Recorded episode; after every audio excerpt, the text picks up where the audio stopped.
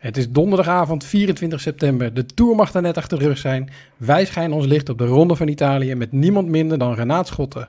Welkom bij aflevering 8 van Het Koers TV met de voorbeschouwing op de Giro d'Italia 2020.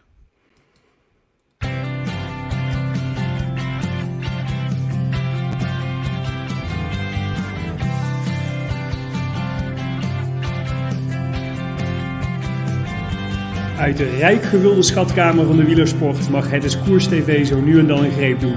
De pareltjes die wij daar opduiken presenteren wij u hier. Welkom bij Het is Koers TV. Hier zijn uw gastheren Maarten Visser en Bastiaan Gaillard.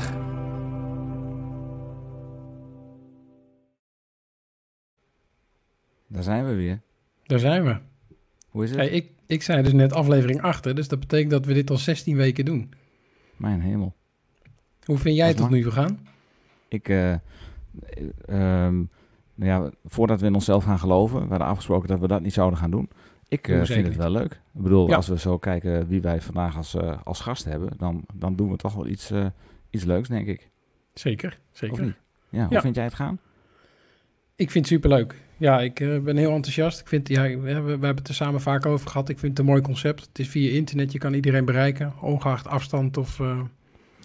eh, oh ja, dat maakt allemaal niks uit. Dus eh, ja, Nee. ik vind het superleuk om te doen. En eh, ja, ik, ik ben blij dat, we, dat we nu na, na de Tour, die, die zo waar gefinished is in Parijs, Ja. naar de Giro gaan kijken. Bijzonder. Nou, kijk, ja, dat is zeker. hey, we, gaan, we gaan zo naar Renaat. Ik wil Ja. eigenlijk toch heel even een paar nieuwtjes doen. Het Ja. eerste nieuwtje gaat, eh, nou je zei het net al over de Tour. Kijk, Joop, ik zag een, eh, een berichtje van, van Wielenflits. Ja. En Joop Zoetemelk eh, mag het ziekenhuis snel verlaten. Hij heeft gelukkig geen been gebroken. Maar het gaat eh, gelukkig wat beter. Kijk, als je het ziekenhuis uitgaat, is dat goed nieuws natuurlijk. Ja. En eh, wij wensen Joop een goed voorspoedig herstel natuurlijk. Zeker. Dat was één. Dan nog, in- nou, Joop was aangereden, gevallen op de fiets. En ehm, nou heb ik toevallig het WK tijdrijden gekeken vandaag voor de dames. Heb jij ook gekeken of niet? Ik heb het niet gezien. Ik heb wel die, die, val gezien. En, en uiteraard de, de winst van Anne van der Breggen. Maar Ja, Die oh val ja, dan was, ga je eh, gewoon al het gras van mijn voeten wegmaaien. Nee, lekker Oh, is dit. Oké, nee. Nee. nee, we hebben, kijk, ik heb hier even een tweetje van Cycling News. eh, Ja. eh, kijk, Chloe Dijkert was natuurlijk vorig jaar hè, de nummer 1 bij de dames. Ik geloof op, had de nummer 2 op anderhalf minuut gereden. ja, Die ging vandaag ook weer lekker. Alleen ja, die pakte een, bo- een bocht helemaal verkeerd. En ja, ging heel hard over de vangrail. Ja, Ontzettend triest. Ik heb eh, de ja, ik, we gaan geen beelden laten zien, maar ik heb de foto gezien van na de val. Eh, die knie eh, die lag helemaal open. Hopelijk blijft het bij een vleeswond, maar het zag er behoorlijk heb, heftig uit. ik heb die foto niet gezien. Ik heb wel de, de, de beelden gezien, hoe dat is ontstaan. Maar waarschijnlijk gewoon een lekker voorband. Hè? Je Ja, precies. Ja, het zag er niet best uit. Nee. Ja. Nou, en dan hebben we natuurlijk Anne van der Breggen. Hè? Die, die won, die pakte de tijdrit. In het jaar vlak voordat ze gaat stoppen eigenlijk. Hè? Want Ja. eh, ze wordt eh, ploegleider en dan pakt ze toch nog eventjes het eh, WK mee. En ze wordt eerste. En de Zwitser Marlen Reuze, volgens mij toch wel een verrassing. Hmm. Op de tweede plaats. En Ellen van Dijk, good old Ellen van Dijk zou ik haast willen zeggen. Want volgens mij rijdt ze al vrij lang mee. Die is derde geworden. Dus, Het is wel grappig mooi. wat Van der Breggen ook zei. Die zei van, deze kan ook van mijn lijstje af. Ja, ja, dat is toch mooi. Ja, Ja, misschien vinkt ze die allemaal af. Ja, ja, ik zag zoiets. toeval- Ja. Ik zag toevallig bij Sportza vandaag op Twitter van eh, een polletje hoeveel eh, gouden medailles eh, gaan de Belgen halen. Nou, Hmm. wij, hebben er al, wij hebben er al eentje. Dat scheelt. Hoppa. Hoppa. maar ik sluit niet uit dat zij er ook nog heel wat binnen gaan slepen. Ja. Enfin. Hey Bastiaan, laten wij lekker doorgaan. We gaan het hebben over, over de Giro. We kijken zometeen ook nog eventjes terug op, op de Tour met, met niemand minder dan Renaat Schotten. Ja. Maar ook Renaat verdient eigenlijk een introductie. Maar eh, toen dacht ik, we kunnen nu wel van allerlei feitjes erbij gaan halen. Maar eigenlijk kunnen we het beste gewoon met Renaat eh, beginnen. Met het Renaat Soundboard. Heb je, ken je dat? Eh, ja. Ja, op Sporza kun je Italiaanse uitspraken van Renaat kun je gewoon aanklikken en dan kun je er gewoon eens naar luisteren. Want ja, als je het hebt over de Giro, dan heb je het over Renaat. Dus laten we even kijken naar een korte introductie. Dan komen we gelijk een beetje lekker in. Beelden van de Giro, het, het fraaie Italiaans van Renaat. En dan kunnen we daarna lekker Renaat erbij pakken. Buongiorno, José. Buongiorno Renato. Alles goed met je? Sì. De start van de Ronde van Italië, editie 97, Le Grande Partenza.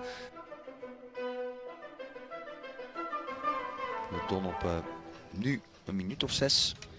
De maximale voorsprong voor onze 5 Battistrada was op een bepaald moment 8 minuten en 15 seconden genoteerd na 58 kilometer. 26 seconden, dus Radio Corsa.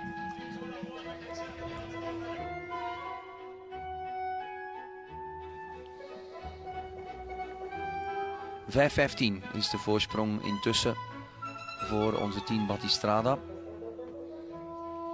De Fujitivi, die dus vertrokken zijn na 24 kilometer in deze rit. Berg- Impressionant, hè? Ja, dat is het minste Smal. wat je kan zeggen. Hè. Verraderlijk. Eh, verraderlijk. eh, ja, echt, echt een hele mooie kolom op te klimmen.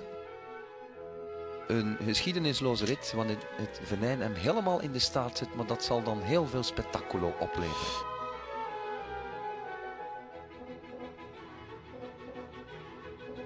Hier het signaal voor de hergroepering Gruppo Compatto. De Vot, ultimo kilometro. prachtig afgerond. En deze keer geen apripista. Moest het helemaal alleen doen. Er kwam niemand meer in steun. En dan moest hij die sprint ook nog van heel ver zelf lanceren.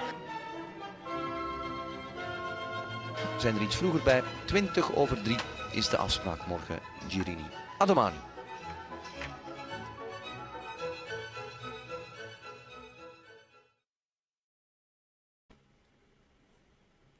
Heerlijk, heerlijk klinkt dat, hè? Nou, dan ga ik ook even oefenen. Uh, buonasera, Renaat. Come stai? Bene, bene, Martino e Bastiano. ik heb nog meer Heel geoefend. goed. Eh, grazie per esserti unito a noi stasera. Ci aspettiamo un spettacolo spettacolare. Volgens mij heb ik... Ja, volgens mij heb ik gezegd, fijn dat je er bent vanavond. We verwachten een spectaculaire show. Klopt dat? Ik ging het meteen vertalen en eh, nu je zo in het Italiaans begint, eh, heb ik al meteen zin in de Giro, ja. Kijk, Ja, kijk. Nou, dat is hartstikke mooi. Wij eh, zijn ook, eh, we hebben ook zin in het Giro. Hey, Renaat, we hebben eh, Parijs al gehaald. eh, nu Milaan nog, hè. Dat is eigenlijk eh, de volgende horde die we moeten nemen. We zijn heel blij en vereerd dat jij erbij bent vanavond. En we gaan eh, heel graag met jou praten over, over de Giro. Maar we moeten natuurlijk eerst nog eventjes terugkijken op, eh, op, de, op de Tour de France. Hoe eh, heb jij die beleefd? Eh, anders, eh, door, door de aparte omstandigheden waarin de Ronde van Frankrijk gereden werd en, en ook doordat het eigenlijk mijn, mijn motordebuut was in eh, de Tour op Franse bodem. Ik had weliswaar vorig jaar een etappe gedaan, Brussel-Brussel, toen de Tour in, bij ons startte te reden van Eddy Merckx. Maar dit jaar heb ik negen etappes kunnen verslaan op de motor en voor mij was dat eigenlijk een primeur, zoveel etappes ehm, in de Ronde van Frankrijk. Ehm, ja, dat maakte dat ik effectief in de koers zat en daardoor was mijn beleving ehm, eigenlijk veel intenser dan de jongste jaren eh, toen ik de Ronde van Frankrijk heb kunnen coveren. En voor mij was dat wel ehm, ja, een, een, een, een, enorme bonus eigenlijk om in eh, een jaar zoals dit dan de kans te krijgen om de motor te kunnen doen van, van, die, van die koers, van die uiteindelijk een mooie wedstrijd is geworden. En eh, doe je, dat doe je dan achter op de motor. En zit je dan bij eh, dezelfde motar eh, waarmee je ook samenwerkt in de Giro? Of zit je dan echt bij een Franse motar? Dan moet je eerst elkaar leren kennen. Hoe gaat dat dan in zijn werk? Het is een Vlaamse motaar. Ehm, het was eigenlijk de, de motaar waarmee radiocollega Karel Bertele altijd eh, werkte, op pad is in de Vlaamse koersen. Mhm. En hij had ehm, vijf, het was zijn vijfde ronde van Frankrijk. Tom Klaas, ehm, zoon trouwens van, van eh, ex-wielrenners, Georges Klaas, zijn vader en zijn, over, zijn grootvader, eh, heeft nog twee keer Parijs-Roubaix gewonnen zelfs. Dus, eh, ehm, en in, ja, in de Giro heb ik eigenlijk nog nooit het geluk gehad om de motor te doen. Daar heb ik tot in 2016 de cabine gedaan, waaruit de montage gedistilleerd werd. En ja, waaruit blijkt dat ik veel Italiaans bezig en rechtstreeks uitzendingen, dat is eigenlijk organisch gegroeid door de jaren heen. Want ik heb nooit, of nooit een, eh, een echte cursus Italiaans gevolgd. Ah, wij denken altijd dat jij vloeiend Italiaans spreekt. Ik spreek Italiaans, ik trek me uit de slag, maar ik heb dat eh, on the road geleerd door ehm, de Giro te coveren en door, door de krant te lezen en door Italiaanse televisie te kijken, want ze hebben prachtige televisieprogramma's. dat hebben ze zeker, ja. Ja, oké. Oh ja. En dan de eerste keer zo live in de Tour de France. Hè? Ehm, dan zit je natuurlijk achter de motor, lekker dicht bij de renners. Ehm, volgens mij heb je in Frankrijk geen konijnenpijpen waar je in kunt rijden. Die heb je alleen in, in België.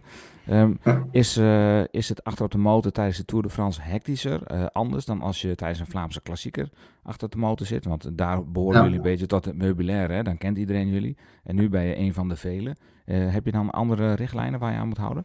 Ja, klopt. zeker. Ik, ik, ben veel beperkter in mijn actieradius, omdat ja, we spelen als het ware tweede viool. De eerste viool is voor de Franse verslaggevers van Frans Televisie, dat zijn er dan twee. Uh, Thomas Veuclair, ex-prof, tegenwoordig bondscoach. En dan heb je ook nog Thierry Adam, oud-gediende journalist die dan op de motor achterop zit, die ook nog commentaar heeft gegeven in het verleden vanuit de cabine. Dus die twee hebben bijna overal een soort voorrang. Dat wordt niet met zoveel woorden gezegd, maar dat wordt wel zo uitgevoerd. En dan heb je nog een aantal motoren dit jaar die in de koers zaten, zoals uh, NOS-collega uh, Sebas um, Timmermans. En dan heb je nog Adam Blight, die dit jaar ook op de motor zat mhm. voor, ik denk, uh, Eurosport. Ja. En dus, of, of, een Amerikaans kanaal, ik ben het nu niet zeker. Um, andere jaren zat er ook nog een Duitser op de motor, maar dat was dit jaar niet het geval. En dan heb je nog de Franse, de Franse radiostations, die ook met een stuk of drie zijn. Dus er zijn wel wat mobiele reporters in zo'n wedstrijd. En dan kan je natuurlijk niet rijden waar je wil. Dus een soort systeem met regulatoren, dat zijn dan mannen met, met rode shirts van ASO, zoals de, de, de, de, rode auto's van ASO. En die bepalen dan eigenlijk waar wij mogen rijden en vandaar kunnen we dan verslag uitbrengen. En natuurlijk hoop je altijd op een bepaald moment in de finale te geraken om dan je zegje te kunnen doen. Die finale die ik dan meestal heb kunnen coveren voor, voor Sportza Radio, want op de televisie is er dan eigenlijk minder ruimte om tussen te komen. Ik zat tegelijk, of tegelijk, alternerend was ik te volgen op, op radio en tv bij bij Radio 1 België en, en uh, Sportza dan, dan op zender 1. Dat was eigenlijk mijn ronde van Frankrijk. Absolute vrijheid en vergelijken met, uh, met de Vlaamse klassiekers. Ja, ik heb ook in die Vlaamse klassiekers geen absolute vrijheid. Je, je doet daar ook alles wat je kan, kan binnen uh, de krijtlijnen die toegelaten zijn door de regulatoren. Uh, maar ik heb natuurlijk wel iets meer ruimte in, in een, uh, Vlaamse wedstrijd hmm. dan, dan in een Franse wedstrijd. Dat zal later dit jaar, als het doorgaat, laten we ons hopen, Parijs-Roubaix, dan val ik weer onder dat Franse keurslijf. Maar ik ben al heel blij dat ik dat kan doen. En binnen de mate van het mogelijk proberen we maximaal uh, ja, info te geven. Dus op 25 oktober dan rij jij over de steentjes van Roubaix? Ik ga de Giro verlaten op het einde om speciaal terug te keren om Parijs-Roubaix te doen op de motor. Kijk, kijk, kijk. Nou, dat is mooi. Uh, en als je dan nu de Tour zo beleefd hebt, van achter op de motor, dan, mm -hmm. dan is dat sowieso een andere ervaring dan de Giro. Maar hoe heb je de Tour ervaren uh, zelf? Wat vind je van de uitkomst van de Tour? Vond je het een saaie Tour? Dan zeg je van nou, de, uiteindelijk was het een spectaculair einde. Uh, heeft het je verrast? Wat voor gevoel neem jij mee uit de Tour? Het was, het was in, op zich een vrij voorspelbare ronde van Frankrijk tot die voorlaatste dag. Um, we zagen een, een overwicht van Jumbo-Visma dat we eigenlijk de jongste jaren zelfs van, van team Ineos en team Sky, of hoe het team ook, uh, onder welke naam ze ook je weet wat ik bedoel, de ploeg Brailsford. Mm De jongste jaren waren die zelfs niet meer zo dominant. En uh, Jumbo-Visma heeft dat dan eigenlijk uh, in het kwadraat wel gedaan. De Tour eigenlijk in een wurggreep gehouden, maar blijkbaar was die wurggreep toch niet zo, zo onhoudbaar, want anders had Pogacar natuurlijk nooit gedaan wat hij gedaan heeft op de voorlaatste dag. En achteraf is het natuurlijk makkelijk om te zeggen, ze hadden daar dit en dat kunnen doen. Um, maar dat is allemaal achteraf. En ik denk dat niemand, niemand uh, daar, de ochtend voor, voor de, de tijdrit dit scenario had durven voorspellen. Um, nee. Ja, ik heb er natuurlijk mijn idee over, maar uh, misschien je, wil, je, je zocht naar een algemeen gevoel bij die Ronde van Frankrijk. Ik denk dat het van buitenaf bekeken, los van mijn persoonlijke ervaring op de motor, wat dan natuurlijk heel intens is en, en betrokken bij de wedstrijd, dat het een vrij saaie Ronde van Frankrijk was, vrij voorspelbaar vrij klassiek, zoals eigenlijk de Ronde van Frankrijk de jongste jaren wel vaker verlopen is, met één ploeg die dan eigenlijk de boel controleert. Jumbo-Visma nu in de rol van Ineos. En dat heb je in de Giro veel minder natuurlijk, um, doordat dat daar met andere ploegen gereden wordt. En, en iedereen zet alles op de Tour, en dat was dit jaar nog, nog duidelijker dan anders. Die hebben we dan al achter de rug. We gaan starten met de Giro, maar we weten ook niet of die Milaan haalt. Over de Vuelta gaan we nog zwijgen. Um, de geruchtenmolen in het peloton zegt ja, Vuelta, Spanje, bloedrood enzovoort. Maar goed, um, ondertussen worden de wedstrijden maar gereden. Um, en dat is goed, dat is belangrijk voor de koers. Dat die tours kunnen doorgaan was, was super belangrijk voor de economie van het peloton. En voor het perspectief om volgend jaar dan weer een Ja. al hopelijk normaal seizoen te hebben. Maar nu ben ik ongelooflijk aan het uitweiden, hè, Maarten. Want- Nee, dat geeft niet. We hebben, we hebben de tijd, eh, we hebben de tijd. Ja. Ehm, dus ja, die ronde van Frankrijk was ehm, voor mij denk ik vrij voorspelbaar tot op de voorlaatste dag. En dan Ja. heeft Pogacar die helemaal op zijn kop gezet, waardoor we nu met z'n allen zitten te roepen van dit was een historische ronde van Frankrijk. Ik denk dat we in elk geval een historische tijdrit gezien hebben, of het een historische ronde van Frankrijk was. Het is te vroeg om, om, om dat te, te concluderen. Daarvoor ligt hij nog te vers in het geheugen. Daar moet wat tijd over gaan voor hij die ronde dan een plekje kan geven. Ehm, de acht seconden van, van 89 hebben we niet gehad. Het verschil was uiteindelijk groot. Dus er zal wel een soort geschiedschrijving ehm naderhand komen, die dan die ronde zijn plekje zal geven in het grote boek van, van eh, eh, de, de geschiedenis van de Ronde van Frankrijk. Maar het was in elk geval wel, wel een eh, ja, heel aparte Ronde van Frankrijk om, Ja. om mee te maken. Ook al door dit verhaal op de motor zitten met, met een mondmasker. Ja, Eh, was verplicht, was ook vreemd. Ik bedoel, ehm, overal met mondmasker moeten rondlopen. Ehm, ja, het is, ik hoop dat we nooit meer zo'n ronde van Frankrijk moeten Nee. meemaken eigenlijk. Nee. Nee, nou, over mondmaskers gesproken. Wij, wij hebben ze zelf ook. Dus, eh Ja. Ren-. Renaat, Ik heb ook de volgende al klaar liggen. Die Ah, past kijk, meer bij het thema fraai. van de avond. hè. vraag, Ah, kijk eens, kijk eens. Die is die, mooi. die is zelf gemaakt. hè. Die is zelf Ah, gemaakt. oh, Ah. dat is, eh, Deze was officieel van de Tour. Ja. Die Ja. heb ik zelf, zelf gemaakt uit een, uit een zakje dat ik gekregen heb op een of andere voorstelling van de Giro. En dan heb ik mijn, mijn, mijn schoonmoeder eigenlijk eh, de opdracht gegeven om er een mondmasker te maken. Ze heeft- ze heeft dat gedaan. hè. Ja, ja, ja. ja, want ik Ah, geloof die, dat die in is België, prachtig. in België waren ze al eh, wat eerder met eh, instructies van hoe kun je zelf een mondmasker maken. Hè? Daar waren wij in Nederland wat later mee.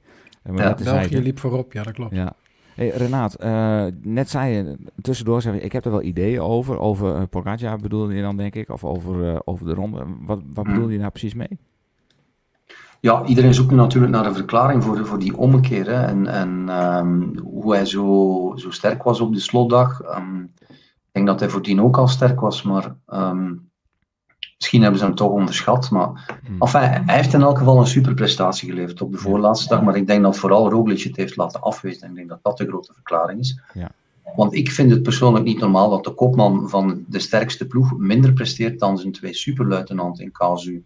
Eh, Dumoulin en, en Van Aert. Ehm, Ja. Ik weet dat sommige mensen daar niet mee eens zijn, maar goed, ik heb ook recht op mijn mening. Normaal Ja, gezien, zeker, zeker. de logica op het einde van een grote ronde is de kopman altijd de beste man binnen de ploeg. Ja. Zeker in een tijdrit, eh, los van tijdritresultaten uit het verleden. De ploeg beschikt ook over een aantal waarden en parameters. En normaal kunnen ze vrij perfect voorspellen, hij zal dit of dat doen. Ik denk, als je het mij vraagt, het hele verhaal op een, op een, op een rijtje zetten, dan, dan is Roglic mentaal door het ijs gezakt. En Mhm. door die initiële achterstand, dat is een eigen leven gaan leiden in zijn hoofd. En op het einde is hij er helemaal doorgezakt. En ik had het gevoel, het was heel merkwaardig. Dus we zijn Roglic voorbijgereden op, ehm, op, die, op de verkenning van die tijdrit. En het- wat mij ten eerste opviel was dat hij laat was. Hij, hij verkende de tijdrit buiten het venster dat ons was meegedeeld. Waardoor wij hem inhaalden op, de, op de klim van La Planche de Belleville. En ja, wat doe je dan? Je rijdt er niet al te snel langs. Dus- Maar wat ik me- meestal doe, is er even langs hangen. Mhm. Dat heb ik in, altijd, in, in, in andere ro- grote rondes altijd gedaan. Met, eh, met grote namen. En dan, dan doe je het venstertje naar beneden. En dan zeg je good luck. En dat heb ik dus ook gedaan. Maar hij reageerde zelfs niet. Hij keek zo schichtig opzij. Mhm. En zei niks. En ik had het gevoel dat het ongelooflijk, kan een verkeerde indruk zijn, want ik zit natuurlijk niet in die Jumbo-Visma-bubbel, maar hij gaf mij een ongelooflijk gestresseerde indruk. Want Ja.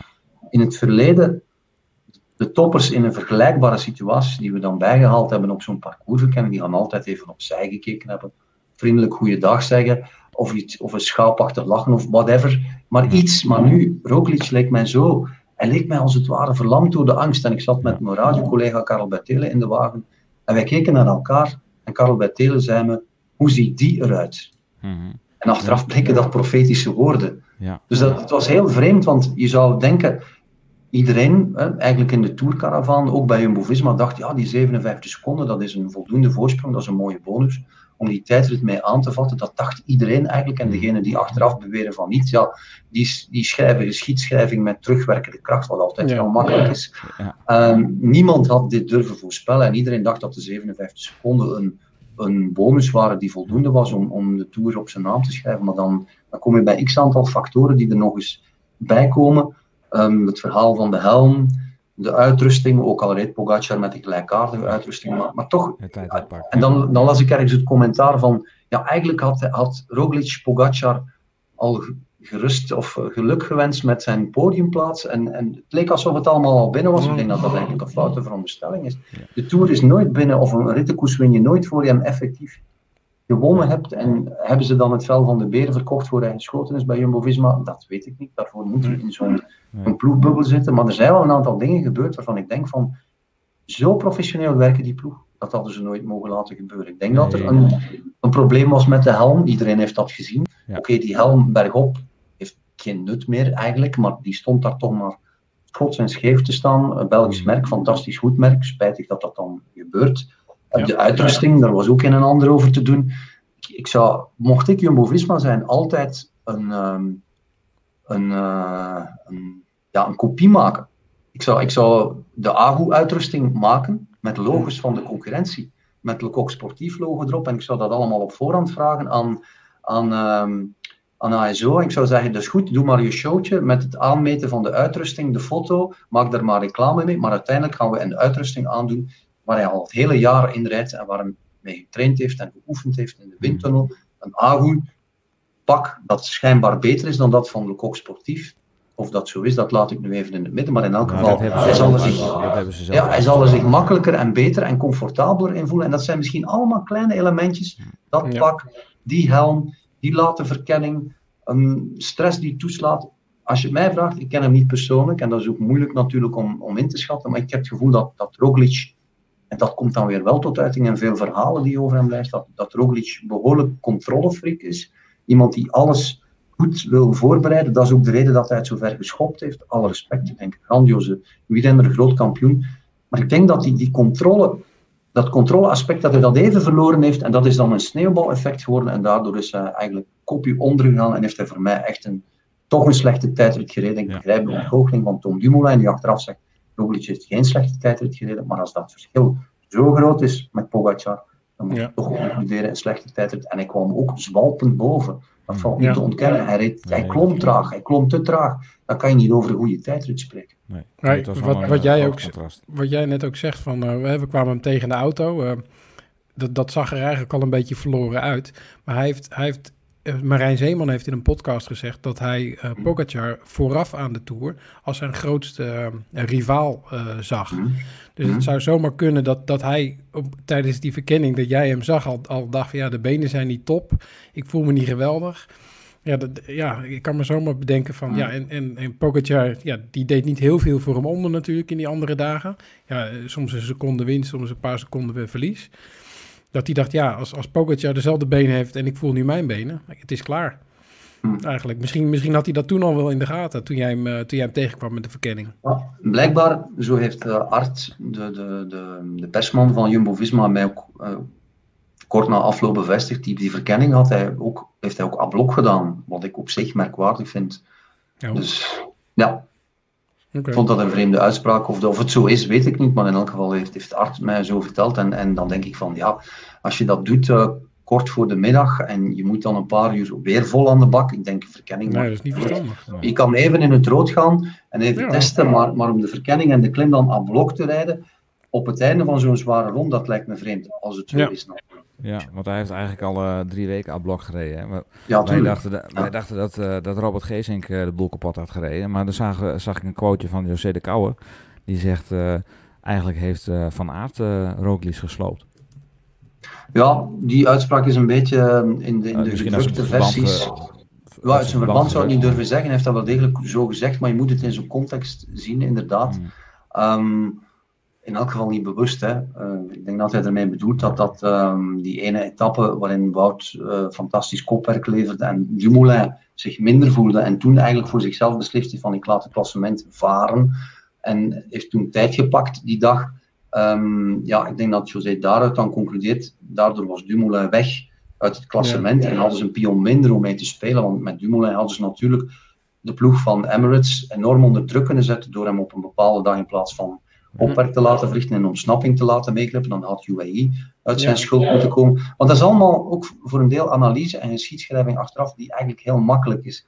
Niemand gaat, gaat die redeneringen maken, denk ik, ehm, voor de slottijdrit. Als je die Nee. redenering maakt voor, voor die tijdrit, dan ben ik het eens. Maar achteraf is het makkelijk. Je had daar en dit en dat moeten doen. Hmm. Ehm, wat je zegt, Pogacar grootste rivaal voor de start van de Tour, dan hadden ze hem eigenlijk, vond ik dan vreemd dat ze hem dan op de Père eigenlijk eh, tijd lieten terugpakken. Ja, ik ook.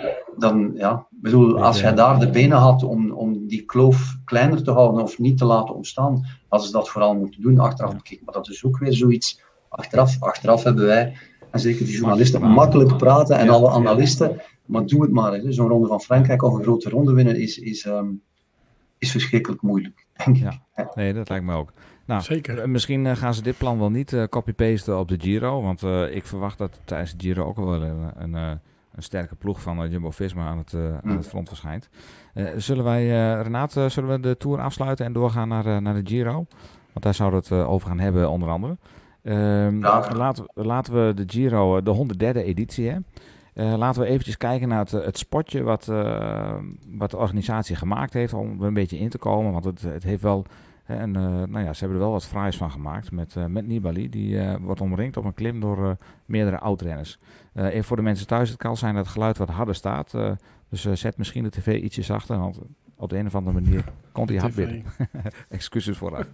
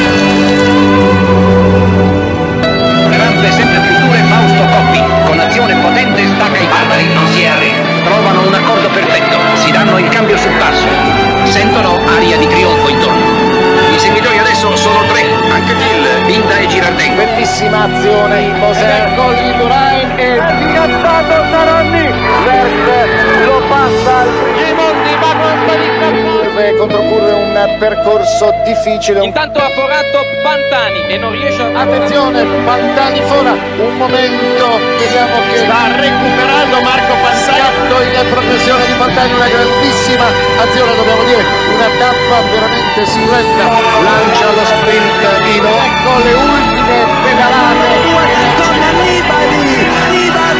Da sempre sulla stessa strada. Giro d'Italia 2020, dal 3 ottobre, sui canali RAI.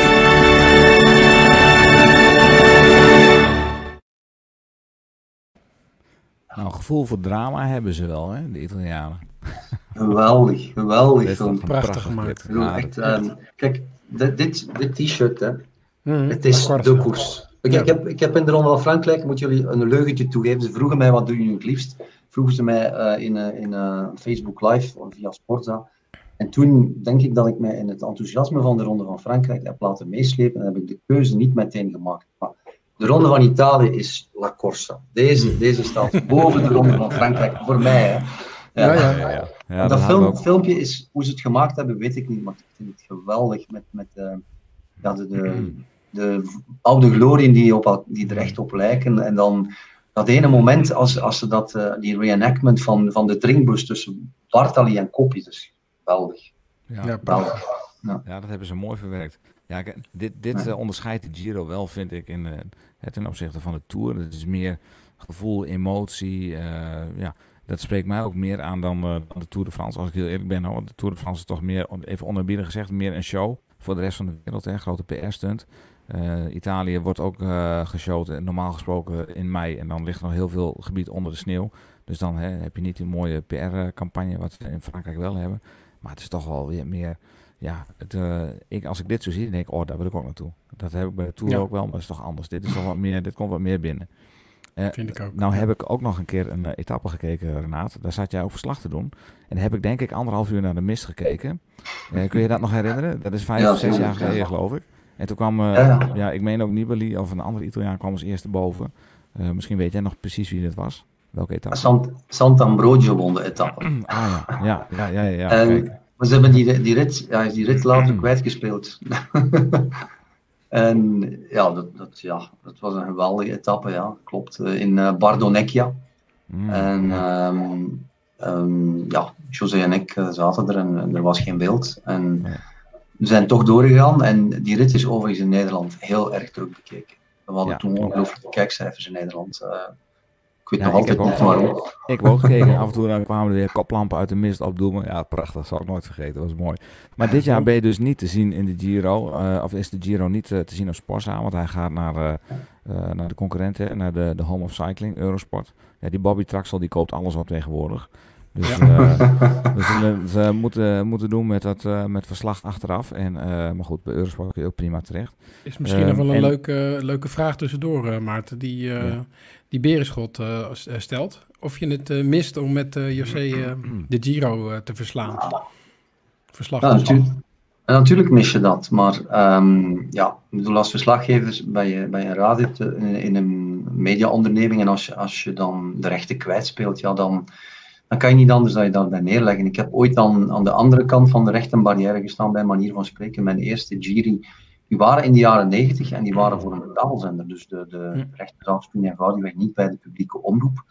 En, en toen ik later de overstap gemaakt heb naar de publieke omroep, dat was dan toevallig een paar jaar nadat, eh, of nee, een jaar later had de, de VRT toen opeens de rechten op de Giro terug. Dus het is iets, ja, natuurlijk, ja, het, is, het spel van de tv-rechten, daar heb je als verslaggever individueel eh, geen enkele vat op. Nee, nee, Het is- Tuurlijk, ik kan het veel missen, maar anderzijds heb ik ehm, door de Giro op een andere manier te coveren ook wel dingen meegemaakt die ik als commentator nooit had meegemaakt. Twee jaar geleden, ehm, de voorlaatste rit, stond ik op de Finestre. En daar had ik als commentator nooit kunnen staan. En ik heb dat toen met mijn smartphone beelden gemaakt die eigenlijk die ik dringend moet bezorgen aan, aan SCS, want ook zijn ze dan maar van, van telefoonkwaliteit, maar het is, het is nog een andere hoek van, van die ongelooflijke rit die, eh, die Chris Froome toen eigenlijk tot een goed einde bracht. En, en hoe ze daar allemaal boven kwamen op de top van, Ja. van, de, van de Finestre, dat was geweldig om, om mee te maken. Dus ehm, het, het- ja, elk voordeel heeft zijn nadeel, is een, is een legendarische uitspraak, maar het klopt ook. Ja, klopt zeker. Ja, en heb jij dan, eh, v- vind je het dan ook wel belangrijk dat de renners allemaal met cameraatjes gaan rijden? Want zo nu en dan roleert dat door het peloton, hè? Dan moet elke een Het is, bepaalde elk nadeel heeft een voordeel. denk ik. Ja, Ja. goed, sorry. maar vind je, dat een, me- vind je dat een meerwaarde, dat renners met cameraatjes eh, rondrijden op hun eh, fiets voor de beelden achteraf? Zou je dat, of zou je zeggen van, dan moeten we ook live in de koer meer zien?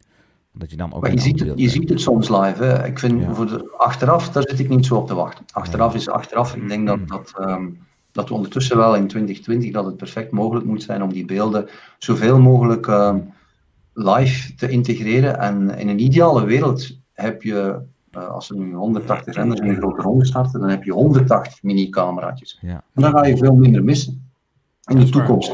Maar het probleem zal natuurlijk zijn om die 180 signalen, om die zo te, eh, op te vangen dat je, die ook, dat je de, nuttige informatie kan uitpuren. Als de renner X betrokken is bij een val, ja, dan kan je dat vrij snel traceren. Ja, dat is waar. Maar alle andere zaken die van, van waarde zou kunnen zijn, dat is al wat, wat moeilijker. Maar ik denk dat het technologisch perfect haalbaar moet zijn, ook al door de datanetwerken, Hmm. om, om ehm, ja, zeker als, als 5G eraan komt en het nog makkelijker en sneller wordt, dan, dan denk ik dat, dat de weg eigenlijk open ligt om, om eh, voor elke renner ook een cameraman te maken. Ja. Onbewust natuurlijk. Hè. Ja. Maar, jij- maar zegt, eh, ja. de, de beelden achteraf ook niet zo eh, hoeven voor mij niet. Maar ik weet niet of je dat filmpje gezien hebt van uh, Greg van Avermaat op de Champs-Élysées. Ja, ja, ja. Ja. Maar dat is leuk, hè? Ja, Ja, dat is superleuk, Versta me niet verkeerd. Ik vind het leuk om, om sommige dingen achteraf te zien, maar het zou Ja. nog zoveel leuker zijn Ja. als we dit tijdens de rechtstreeks zouden zien. In, in, eh, Ja. eh, als het opgemerkt wordt en, en dat als de commentator dan zegt, oh, we gaan even kijken aan boord bij die renner en die heeft Greg van Avermaat in beeld. En dat is hier Ja. bijvoorbeeld wel beeld. Dat Ja, fantastisch. In, in zijn zetel zo... Huh? Ja, Helemaal, helemaal enthousiast, bijna, bijna gierend en zingend ging hij over de Champs-Élysées Ja. heen. Ja, Nou, dan hebben we het over, be- hebben we het over beelden. Ik maak even een bruggetje hoor. Eh, eh, jij gaat dus weer als reporter naar de Giro. Eh, nou liet eh, eh, je collega Karel van Nieuwkerken tijdens de laatste Vive Velo zich ontvallen dat hij eh, eigenlijk, dat ze een, eh, een nou ja, Velo, of, eh, Vive la Bici of zo, eh, daar maakte het dan maar van, zouden maken eh, rondom Ja. de Giro. Alleen die gaat niet door omdat Remco niet meedoet. Remco Evenepoel.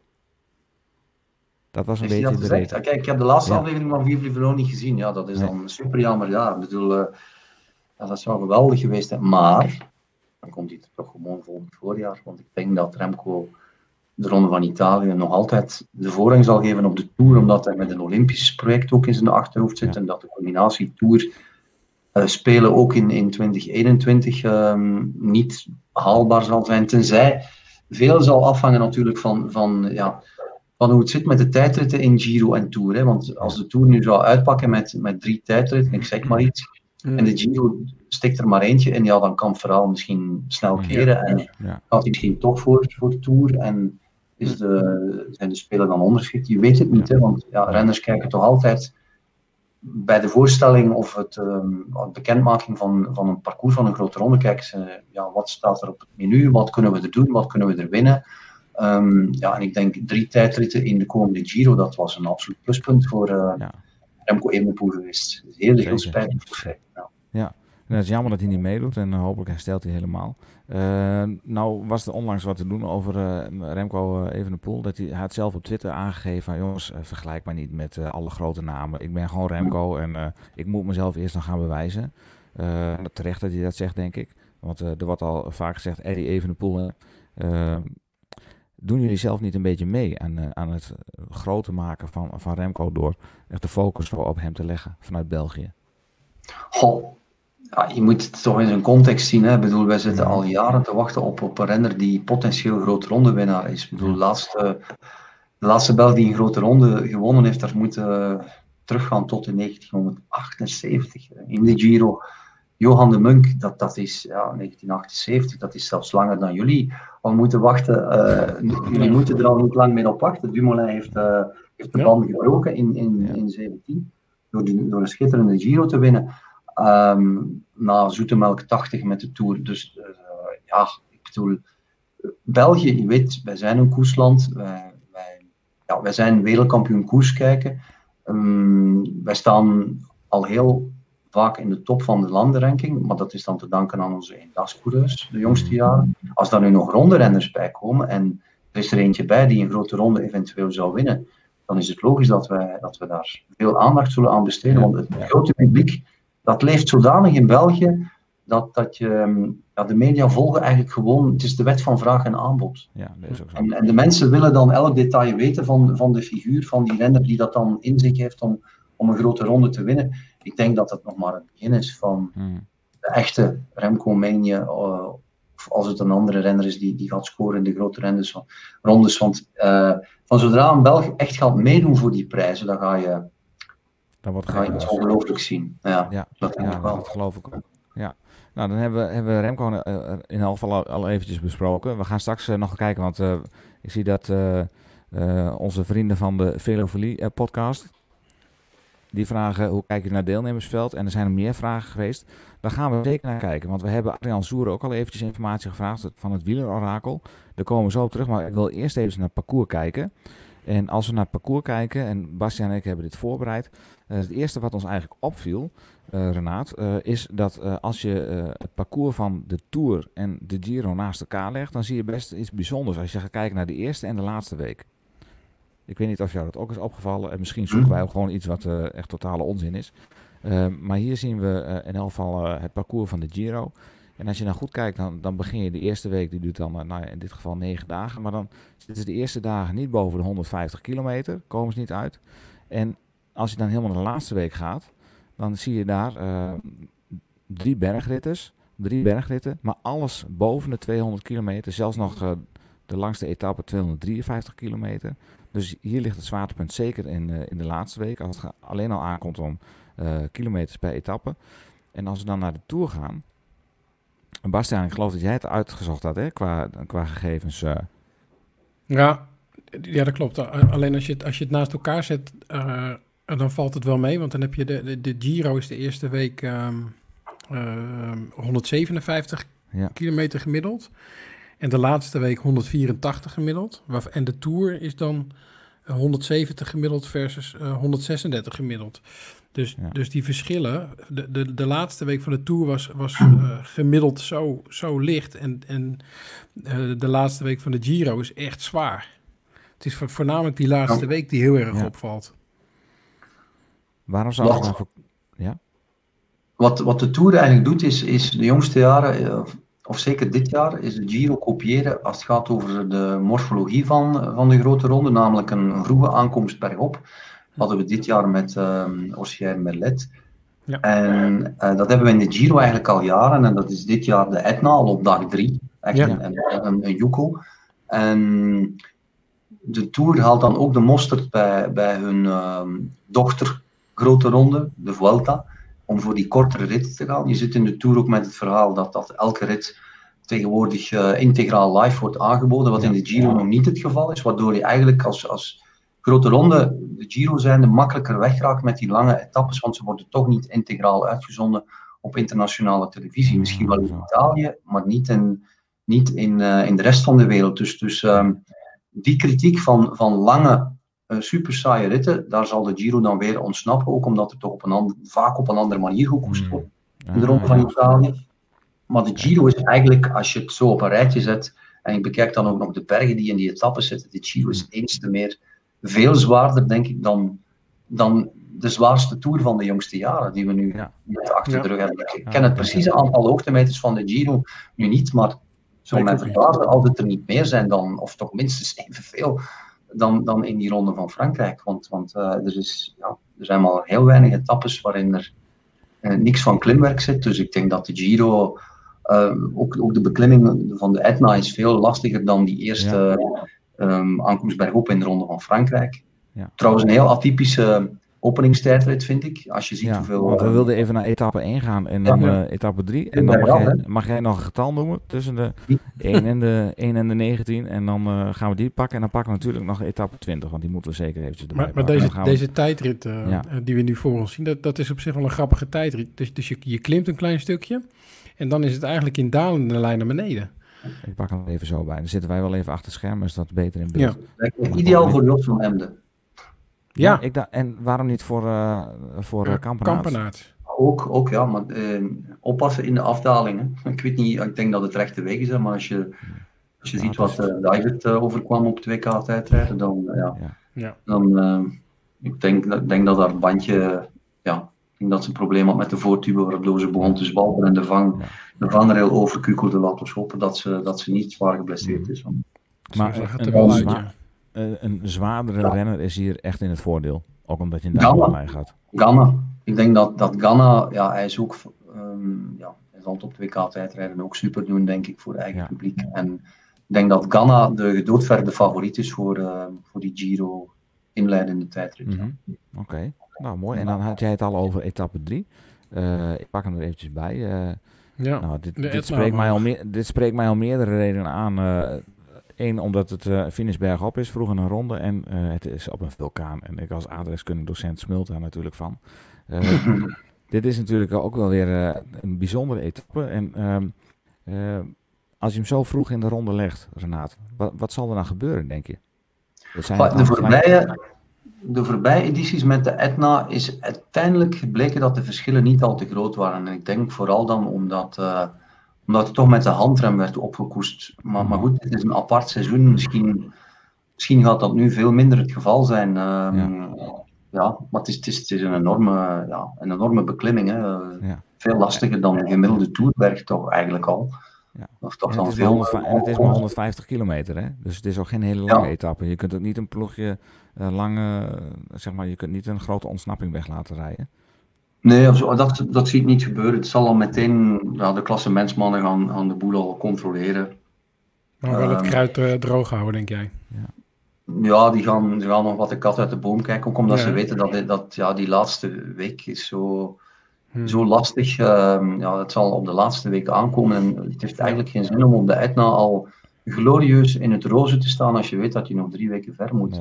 Maar ik vind het wel een geweldig begin van de Giro, want je Ja, met is die tijdrit dan de, de tweede dag eh, Agrigento, dat is ook, eh, ik denk dat we de, drie, drie verschillende roze truien zullen krijgen na, na de eerste drie ritten. En ehm, ja, dan is er misschien een, een tussenpauze gecreëerd na drie ritten, die het dan een aantal dagen bedoelt, kan de- volhouden. deze etappe, de tweede Ik etappe. vind deze ook al heel mooi, omdat je daar meteen zo'n zo'n eh, ja, Agrigento ooit WK geweest.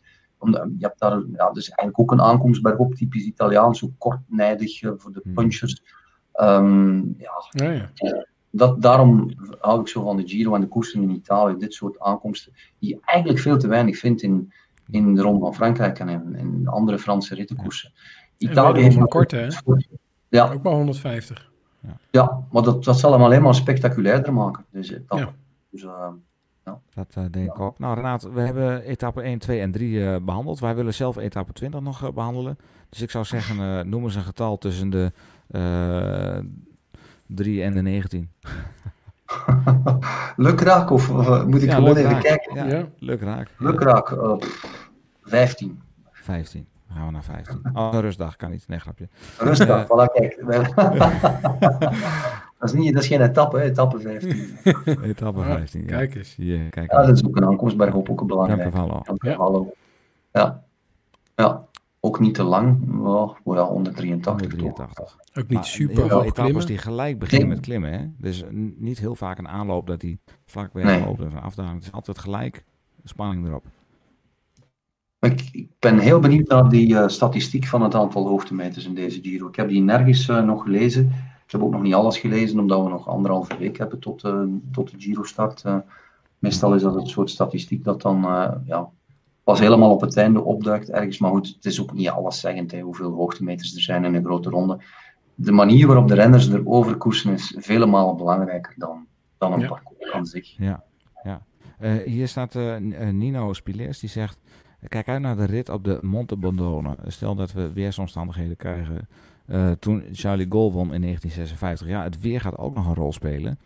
Eh, Ja, en, absoluut, eh, ja. Fotograaf eh, eh, 67, die eh, heeft daar ook een opmerking over. Die zegt van, ja, zijn de calls nog wel open de laatste week? Want ja, we weten allemaal hoe de calls eruit kunnen zien in mei. Hè? We weten, de Stelvio is al eens een keertje dicht geweest. Daar gingen ze niet naar boven. Ja. Pakken met sneeuw, dat nog moet smelten. Ja, en in, in ja, oktober dan kan de situatie er wel heel anders uitzien. En dat hij er anders uit heeft gezien, dat kunnen we eigenlijk het beste eventjes bekijken. Door, wij hebben ook altijd een, een onderdeel, Renate, in onze uitzending, die heet Throwback Thursday. En eigenlijk wil ik eh, die er even in eh, knallen. En dan gaan we ook eventjes kijken naar eh, wat beelden uit het, uit het verleden. Jawel, lieve kijkwijskindertjes, het is donderdag, dus we gaan weer terug in de tijd. Over een traject van merendeels kinderhoofdjes reden deze twintig tenslotte met ruime voorsprong naar Braschaat bij Antwerpen waar de finish lag. En het was Wout Wachtmans die in de sprint met groot verschil won. Als de Kneet zijn laatste meters aflegt in een roerend moment als Gerry Kneteman de 20e Amstel Gold Race wint. En Cancellara blijft in het wiel. Blijft er in het zadel. Nou, kijk nou oh, toch eens even, je begint te vroeg. Hij trekt gewoon zittend door, wat is dit hier? Oh, he's going to! Here he goes! Picks it up! Dumoulin has done it! Kennen jullie deze? No, no, no, no, no, no. Nou, kennen jullie deze? nog?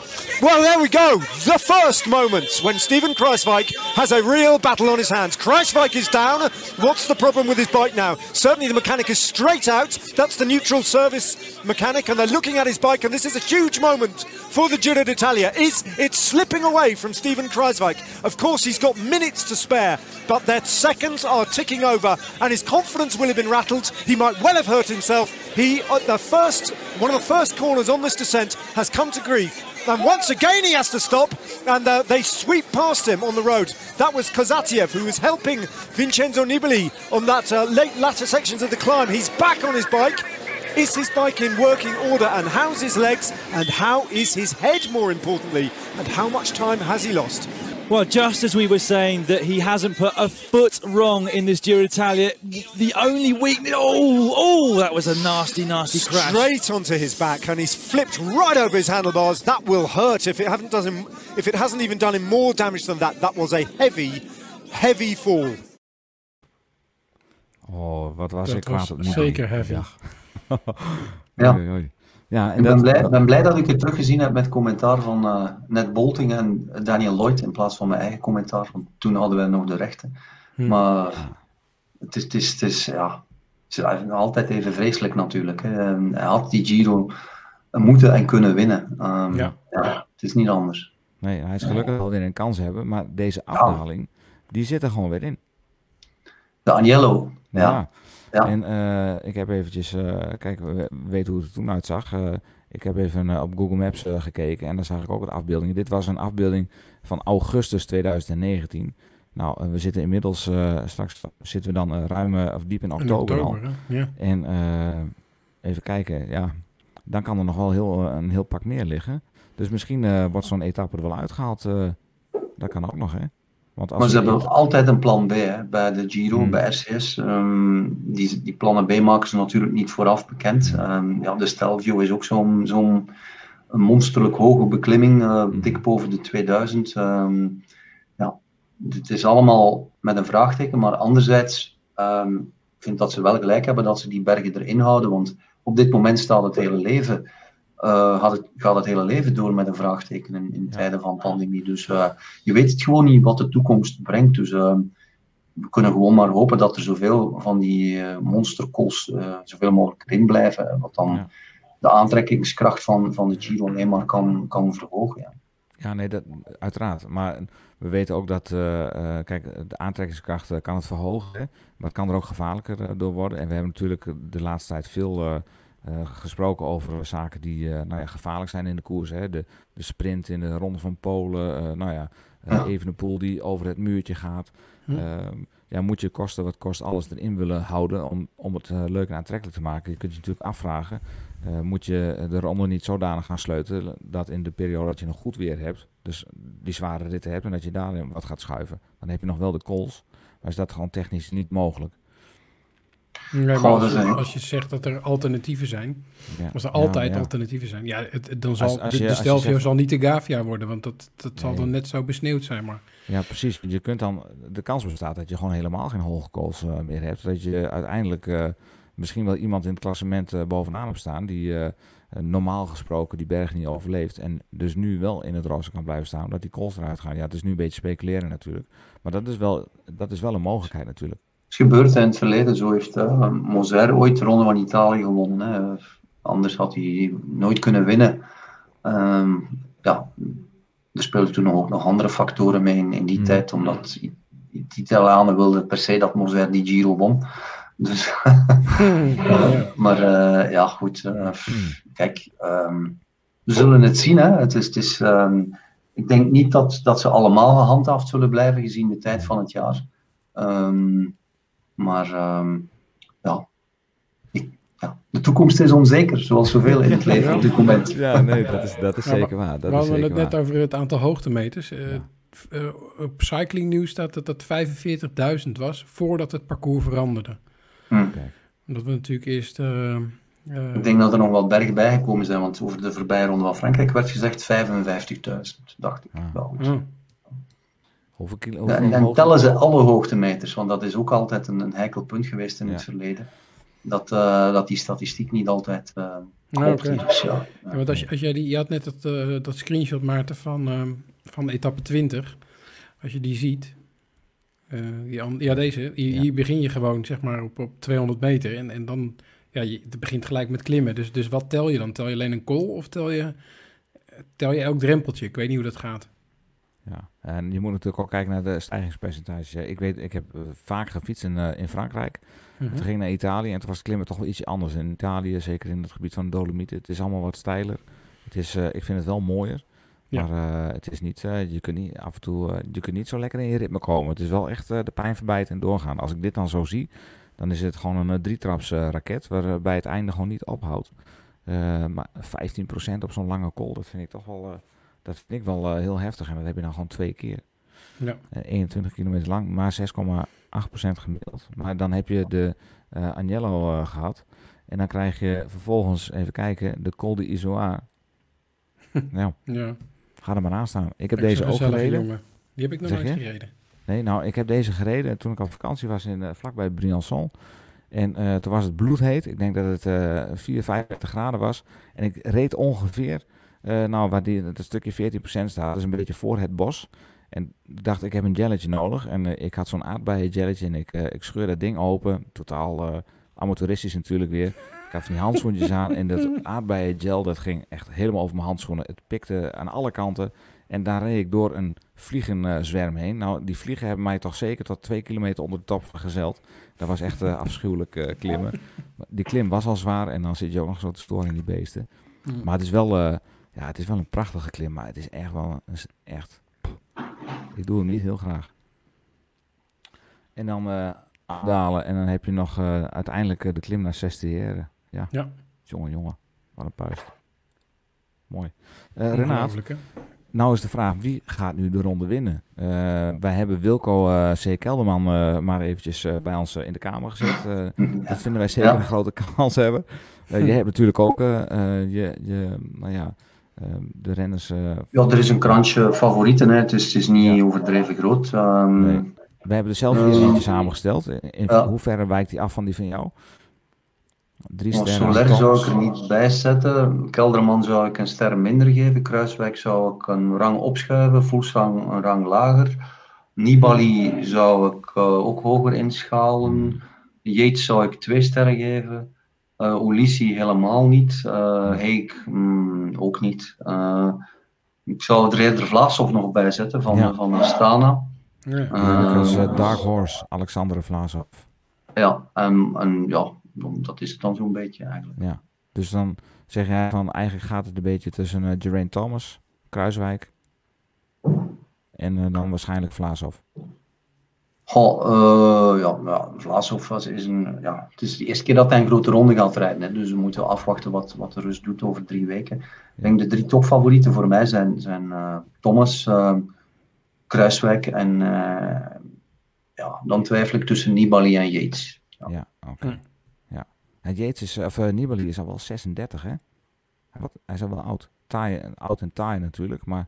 Is hij al 36? Ja, hij wordt 36. Ik geloof dat hij dan... wat stond er eh, ergens een, een staafje dat hij eh, dan eh, de ene oudste zou zijn, naar, naar Horner. Ja, ja, dat heb ik ook voorbij zien komen, ja. Ja. Dus, Ja, dat is, ja, ik kan die opmerking maken, maar eh, ja, kijk. als, als hij goed rijdt, dan, dan zal niemand aan zijn leeftijd denken hoor. Nee, Nee. dat denk ik ook niet. Dat denk ik ook Ja. niet. En eh, ja, hij heeft natuurlijk een geduchte tegenstander, Steven Kruiswijk, want die wordt alleen maar beter in de derde week. Ja, maar Eh, wat, ik, wat ik weet al bij wat, de tweet was, Maarten. De- Ja. Hij zou dan de ene oudste worden na ehm, Horner.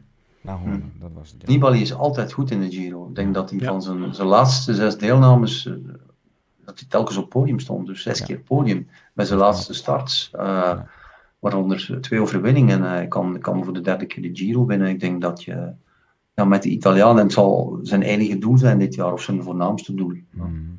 Ja. Ja. En eh, ze rijden ook natuurlijk door zijn streek. Dus dat, eh, dat motiveert hem natuurlijk ook altijd. En ja, zijn bijnaam is de, de haai van, eh haai van Messina. Ja. Hij, is wel echt, hij is wel echt meedogenloos. Hè? Ook als je die beelden net ziet van, eh, van Kruiswijk die daar in die sneeuwmuur eh, belandt. Ik zei al, eh, ik zat die, etappe te kijken. Ik wist niet wat me overkwam. En ik denk, verdorie, Nibali, smeerlap, knijpen Ja. de remmen. Maar het typeert wel, hè. het is wel echt, eh, hij gaat wel echt eh de vol voor. En hij zal niet eh, snel op of omkijken en eh, medelijden of mededogen tonen. Typeert Nee. ook wel als een. Italiaanse renner. Topsport. Ja, Nibali, het is iemand die, die letterlijk eh, ja, zijn tegenstanders verslindt. Figuurlijk eigenlijk.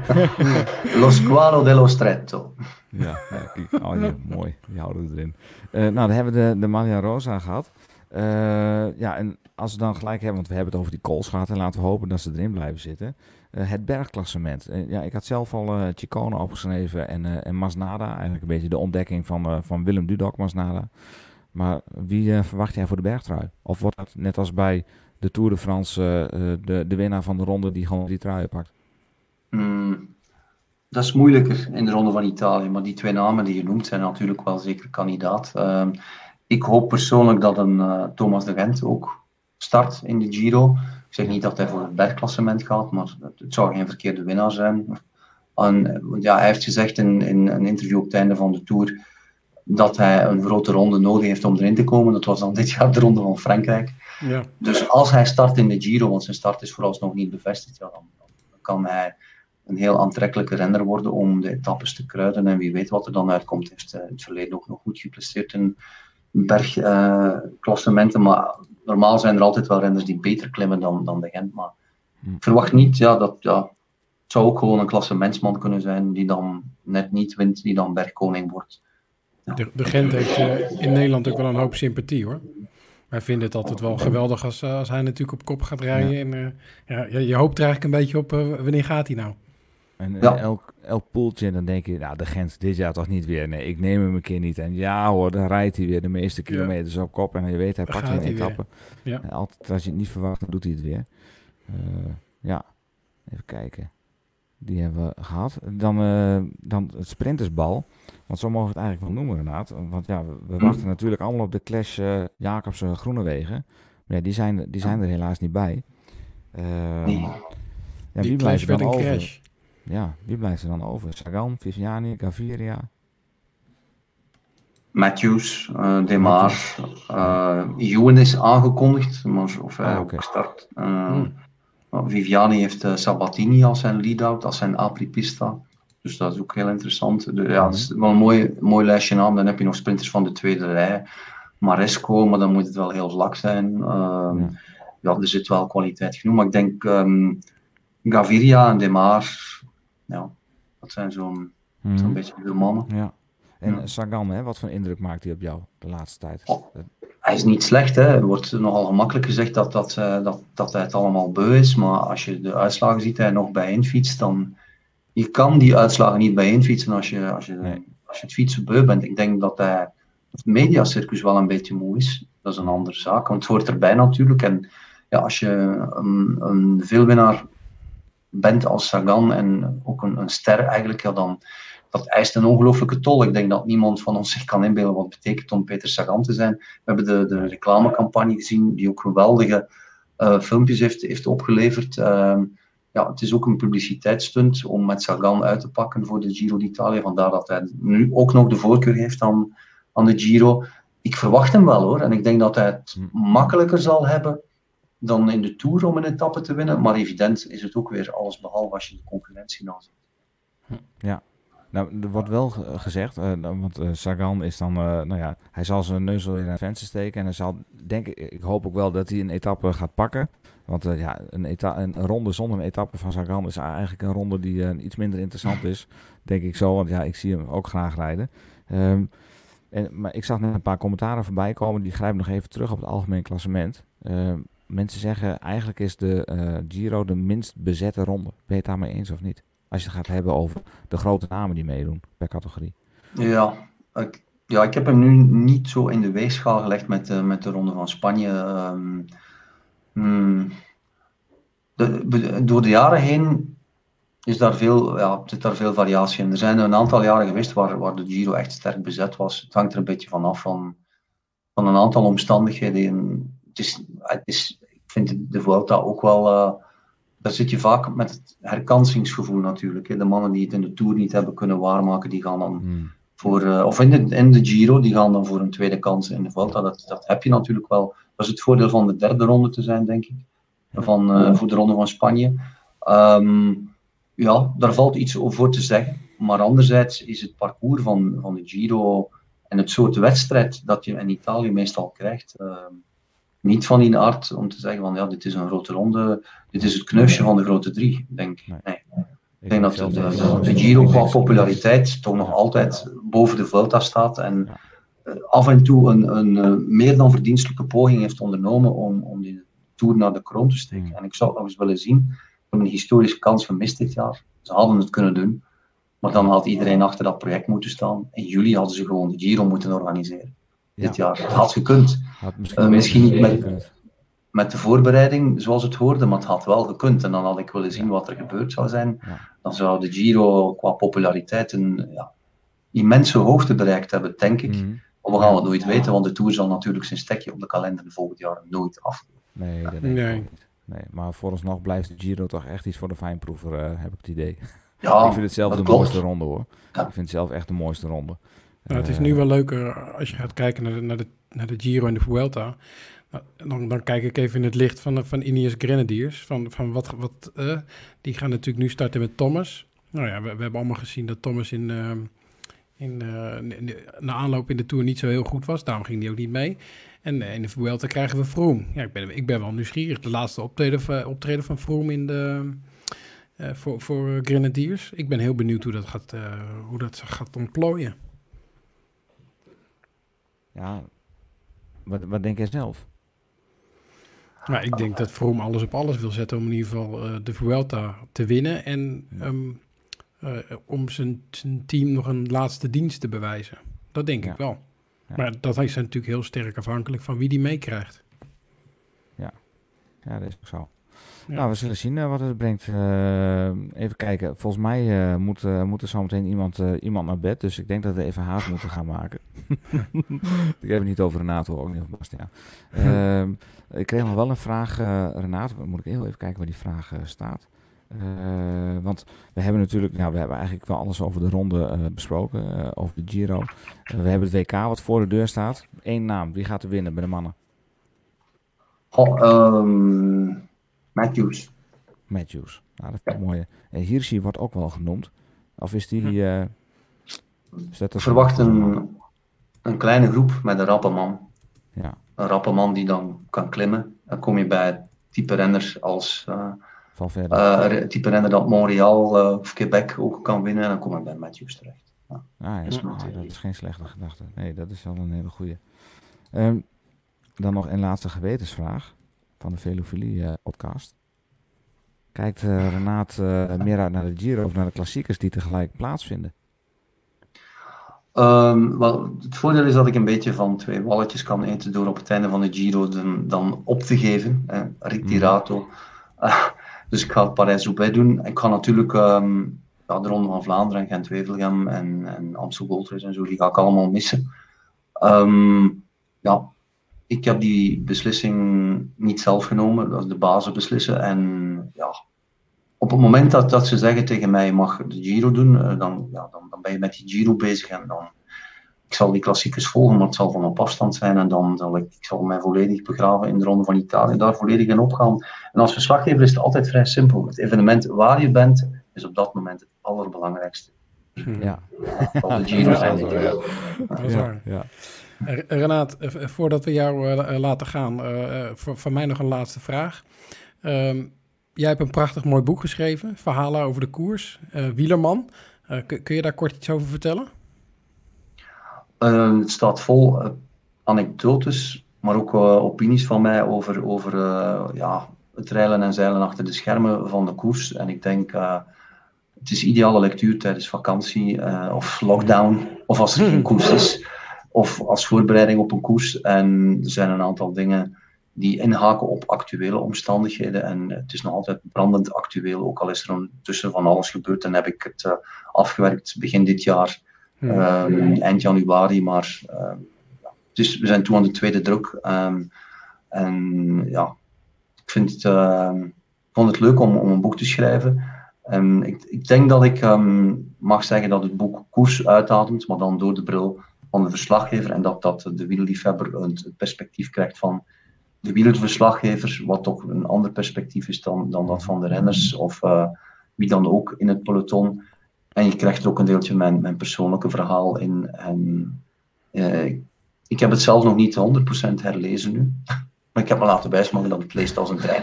het, het, gaat om, ja. het gaat om dit boek, uh, Wieleman, in ja. de kop van ja. de koers. Uh, Renaat, wij uh, hebben elke uitzending uh, mogen wij altijd wel prijzen weggeven en laten mensen een voorspelling doen. nou mogen we een boek van jou weggeven, een gesigneerd ja. exemplaar. Ja. Dat is hartstikke fijn. En wij wilden daar eigenlijk de volgende prijsvraag aan koppelen, als jij dat goed vindt. Misschien heb jij een betere. voorspel de winnaar van de proloog of van de eerste etappe van de Giro. En dat moet je dan via Twitter doen. Dan gaan wij daar een vraag stellen. Want dan, uh, dan bereiken we ook wel wat meer mensen. Maar voorspel de uitslag of de winnaar van de eerste etappe van de Giro. En als je dan wint, dan sturen wij het, boek op. Oh nee, je, had, je had te veel dezelfde namen krijgen. Schiftingsvraag. Hoeveel zal het verschil zijn tussen de eerste en de tweede? Oh, nou, dat vind ik helemaal mooi. En tot hoeveel uh, getallen achter de komma? God, ja. ja zo kan, kan je het doen natuurlijk. Hè. Ja, ja, ja. ja, ja, dat is ook, ja. Kan je Nou. Dan Ja, neem ze maar mee, die honderdste. Ze zijn belangrijk. Tot op de honderdste. Ja, Roglic is ooit zo de roze trui mislopen. Hè? Ja, ja, Ja, dat is klopt. Is. Aan Dumoulin. Ja.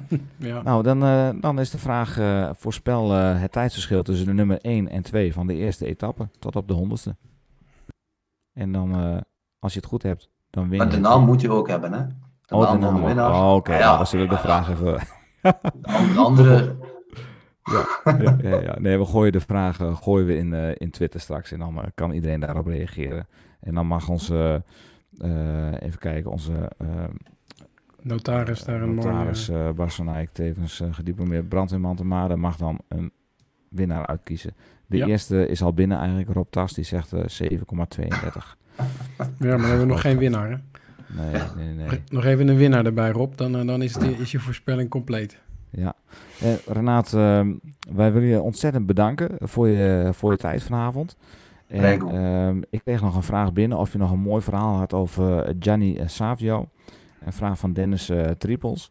Ehm, we kunnen ook afspreken dat we dat op een ander moment doen. En dat je nog een keertje bij ons terugkomt. Want wij vonden het hartstikke leuk. En volgens mij kunnen we nog uren doorpraten. Ja. Dus als jij dat eh, goed vindt, dan, eh, dan kunnen we dat eh, nog een keertje doen. Wij zouden het heel erg leuk vinden. Ja, is goed. Helemaal goed. Ja. Nou, Top. Dank, je, dank je om mij erbij te hebben, jongens. Nou, Ja, ja, ja. Het was een Fijn dat, je, fijn dat je erbij wilde zijn. Hartelijk bedankt en een hele fijne avond. Ja, geniet Dank van het WK, de. Giro en, eh, en de klassiekers. Yes. Wij, gaan jou weer, wij gaan jou weer volgen. Dank u, dank u. Tot de volgende. Tot de Dag. volgende. Ciao. Ciao. Zo, Maarten. Ja, zaten we gewoon even met Renaat. Ja, het is eh, Dat is fantastisch. toch ook wat?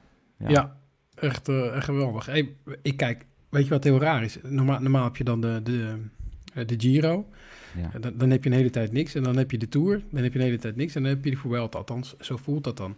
Ja. Maar, maar het seizoen is natuurlijk nu in 100 dagen geperst. Mhm. En, en dat, dat geeft wel het... Dat geeft... ehm, je, je hebt nooit zeg maar dat zwarte gat. Want, want eigenlijk zitten we nu met het zwarte gat van, van na de Tour. Maar dat wordt al gelijk gevuld met het Belgisch kampioenschap en het WK. Eh, Maar het WK is gewoon op dezelfde plek, eh, geloof ik, hè? Dus toch altijd eh, eind september? Is dat zo? Ja, toch? Ja, Na- dat- na dat de- na antwoord moet ik je schuldig blijven. Maar dat, dat geloof ik hoor. Dat geloof ik. Maar, maar, maar, maar oké, maar dan nog, dan is het natuurlijk eh, wel bizar dat, je, eh, dat, het, eh, dat het allemaal zo lekker op elkaar volgt. Ja. ja, kijk, hier heb je de kalender. Het is Ja. eh 25 oktober, Super Sunday. Ja, inderdaad. Och, jongens, Zin in. daar heb ik ook zin in. Ja. Ja, Bastiaan, het is me toch wat. hey, wij hebben prijzen eh, om weg te geven, het boek van, eh van Raad. En Ja. eh, we mogen nog wat weggeven. En dat staat eh, achter mij in de hoek. En dat gaan we ook doen eh, rondom eh, de Giro, rondom de Giro van Kruiswijk. Ja. Wij willen graag ook weten of mensen kunnen voorspellen wat eh, nou ja, de einduitslag wordt eh, in de Giro van, eh, van, Steven, of, eh, sorry, van Wilco Kelderman. Ik zeg Kruiswijk van Kelderman. Je Ja. ziet achter mij een heel groot eh, portret eh, hangen. Eh, Prachtig. een foto gemaakt door Leon van Bon. Ik zal eventjes erbij schijnen. Het is echt, eh, het is echt groot hoor. Eh, ik kan hem ook niet versturen. Je moet hem komen ophalen. Dus, maar Belgen die mogen ook meedoen natuurlijk. we gaan wel wat, wat regelen. Ja. Maar we hebben dus een, een prachtig portret van... van Wilco C. Wilco C. Kelderman. Het is Gemaakt een Bon. portret wat op het boek staat van, van Thijs Sonneveld. Het is uit zijn blanco-periode. En, Hm. eh, nou ja, dat is toch een prachtig exemplaar. Gesigneerd door eh, Leon van Bon overigens. En dat kun je prachtig aan de muur hangen. Top. Dus die prijsvraag gaan we er ook nog uitgooien. Voorspel de uitslag van de, eh, de Giro van Wilco C. Kelderman. En je had ook nog wat prijswinnaars van de vorige... Dat, dat klopt, ja. Vertel. Wij hebben een, een prijsvraag gedaan ehm, met koerspret. Je kon een pakketje koerspret winnen als je voorspelde op welke plek Tom, eh, Tom Dumoulin eindigt in het klassement. Nou, die is natuurlijk na de tijdrit eh, op eh, plek 7 geëindigd. Eh, hij heeft hem natuurlijk netjes uitgereden, dus hij is zevende geworden. En onze notaris heeft Ad Paantjens gekozen als winnaar. Nou, ik, zal, ik vond zijn bijnaam op Twitter ook wel leuk. De Das. Dus De Das. ja, altijd, altijd mooi. welke, welke twitteraar wordt ook wel de das genoemd? Ja, Antwoord nou ja. Ad Paantjes. Ad Paantjes. Ja. dus hij wint het eh, pakket koerspret. En we hadden natuurlijk met, eh, met onze grote vriend eh, Dylan, de, snor, de snorkoning, hadden Ja. we een prachtige winactie dat je zijn gesigneerde shirt kon winnen. Ehm, Dylan eindigde op plek 59 in het klassement. Ehm, en dit hebben we gekozen door... ehm, we hebben gekozen voor Martijn Hut- Huting. Ja. Ja, dus eh, ik zal hem op Twitter ook even benaderen dat hij mij een, eh, eh, zijn, even zijn adres in een DM'tje moet doen. En dan, dan, komt dat, dan komt dat goed. Maar dat gaat Dylan zelf versturen. Dus dat komt rechtstreeks uit Monaco. Super. Het koerspret eh, komt rechtstreeks bij mij vandaan uit Hilversum. Dus dat is eh, iets eerder bij, bij Ad dan, dan, de, dan het shirt. Oké, prima. Nou, eh, ik geloof dat wij eh, eh, ook nog wat moeten verzenden naar Dylan, hè, het shirt met de snor. Ja. Wat te Ja. koop was eh, bij ons in de winkel van Het Koers. En ik geloof ook, nu we het toch over shirts hebben, dat het shirt wat ik nu boven in het beeld laat zien, het, het is koers, nieuwe het is koers tenue, heb ik ook al gezien op de socials, dat mensen die ook al hebben ontvangen. Dus die worden Ja. ook al bezorgd. Nu hebben we een aantal keer vragen over gehad, maar die worden opgestuurd. En ik verwacht bij mij ook binnen deze dagen, in deze Die- dagen, in de bus. Oh, jij hebt hem nog niet binnen? Nee, ik heb hem nog niet binnen. Oh, ja, dat is Jij wel? natuurlijk ver weg uh, Nijverdal. Nee, ik heb hem ook nog niet binnen. Bedankt. Gast, jongen. Oké. hey, eh, Bastiaan, eh, we hebben Ja. een nieuwe, maar eh, ik zie hem alweer hangen. Jij ook? Ja, zeker. komt ie. De Vot, ultimo kilometro. Kijk, we zeiden Ja. nog, we moeten een keer kijken of Renate hem in kan spreken. Nou, het is gewoon gelukt. Ja. dat is een voordeel van zo'n soundboard hè, van Sportza. Zullen we nog één keer doen? Ik vind hem zo leuk. De Vot, ultimo kilometro. Je hebt het zo Oh, mooi gemaakt, hè? Gewoon omdat het kan. Prachtig, Hey, ja. eh, het VOD, eh, we gaan even vooruitkijken naar eh, de volgende uitzending. Bastiaan, wat hebben we dan? Eh, dat is een Dat hele goede vraag. Dat weten we nog niet. Eh, nou ja, we, we weten het wel. We zijn natuurlijk achter de schermen met van alles bezig. We hebben meerdere onderwerpen eh, die we de revue la- willen laten passeren. Eh, sterker nog, wij- wij, wij werken tegenwoordig, Maarten, met een, met een planning die wij online samen bijhouden. Eh, het, het lijkt, het lijkt net een, eh, een, een, eh, professioneel bedrijf. Dat is het niet. Ehm, maar wij, ja, we Verre zijn van. bezig met de, met de planning eh, te vullen voor de komende uitzendingen. En eh, eh, voor, de, voor de uitzending voor over twee weken is nog niet in beton gebeiteld. Nee. Nee, nou, ik heb net nog even contact gehad met eh, onze, niet de wielerman, maar de bandenman. Ja. Eh, dat is eh, Ferdinand eh, van Victoria. Die zouden we dan misschien over twee weken wel in de uitzending kunnen hebben. En Ja. dan- We gaan sowieso een bandenspecial maken. Sowieso ook omdat we dan richting het overgangsjaar, of nou ja, eigenlijk in de overgang zitten van het seizoen, dat mensen van buiten naar binnen gaan rijden. Dus Ja. we moeten ook de mensen die buiten blijven bedienen voor het feit dat ze weten welke bandkeuzes ze moeten maken. Hè. Moet ik nou een, eh, een extra eh, stevige band, eh, anti-lek band steken? Wat, wat moet ik precies doen? Ik ga mountainbiken, want de race staat binnen. Wat voor soort band heb ik dan nodig? Nou ja, tubeless, Ik- daar gaan we het allemaal over hebben. Ik maak een uitstap in de gravel. Wat moet ik dan hebben? Ja, precies. Nou, en natuurlijk kunnen we ook, je ziet het nog achter mij, Swift niet helemaal ongemoeid laten. Oh, aan die kant, brand winnen en het spiegelbeeld. Ja. Wij gaan met het Scores onze ritten op Swift ook weer aanvangen vanaf volgende week vrijdag. Is Ja. het idee. En eh, dus iedere vrijdag om half negen, dan kun je met ons meerijden. En ook tijdens onze komende uitzendingen zullen we daar af en toe eh, een keertje op eh, terugblikken. 20 En uur vooruit- 25, hè? Kleine correctie. 20 uur vijf, wat zei ik dan? Half negen. Oh, deed ik een Tim de Giertje. Oh, sorry, Ja, zei ik het verkeerd. nee, dat geeft niet, dat geeft niet. Maar dan, als je om half negen keer aanmeldt, dan, dan, zijn wij al vijf minuten weg. Doen we late join, late join. Late join, ja, vinkje.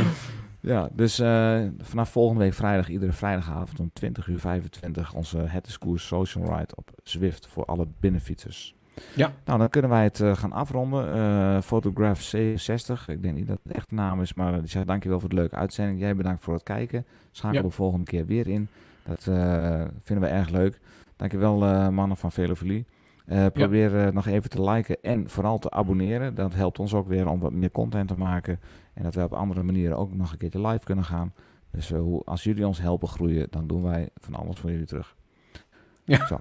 Toch? Het is- ja, we het is hebben vorige week zaterdag... alleen maar geven, gravel- geven, geven. Geven, ja. We hebben Ja. Vorige week zaterdag heb ik een gravelrit eh georganiseerd samen met eh, Johan Paalman van Bike Superior in Nijverdal. In samenwerking met Komoot en eh 3T was er ook en Factor was er ook. was Hm. ontzettend leuk. Daar zijn eh, heel wat foto's van gemaakt. Die zal ik de volgende keer ook eh, laten zien. En eh, we hebben nog plannen om eh, nog wat buitenritten te organiseren dit najaar en komend jaar weer. Dus er komen weer voldoende hikritjes aan. Ik heb positieve berichten gehoord van die gravelrit, ja. Ja, dat was erg leuk. Over gravelritten gesproken, je kon onze intro eh, wat zien over eh, een gravelrit die wij hebben gereden.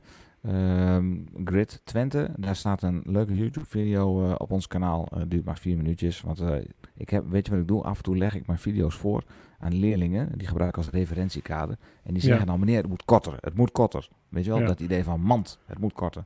Dus Ja. we proberen alles te knippen. En dan nog een keer te knippen. Dus alles wat korter en flashy. En wij zijn ook een beetje in ontwikkeling.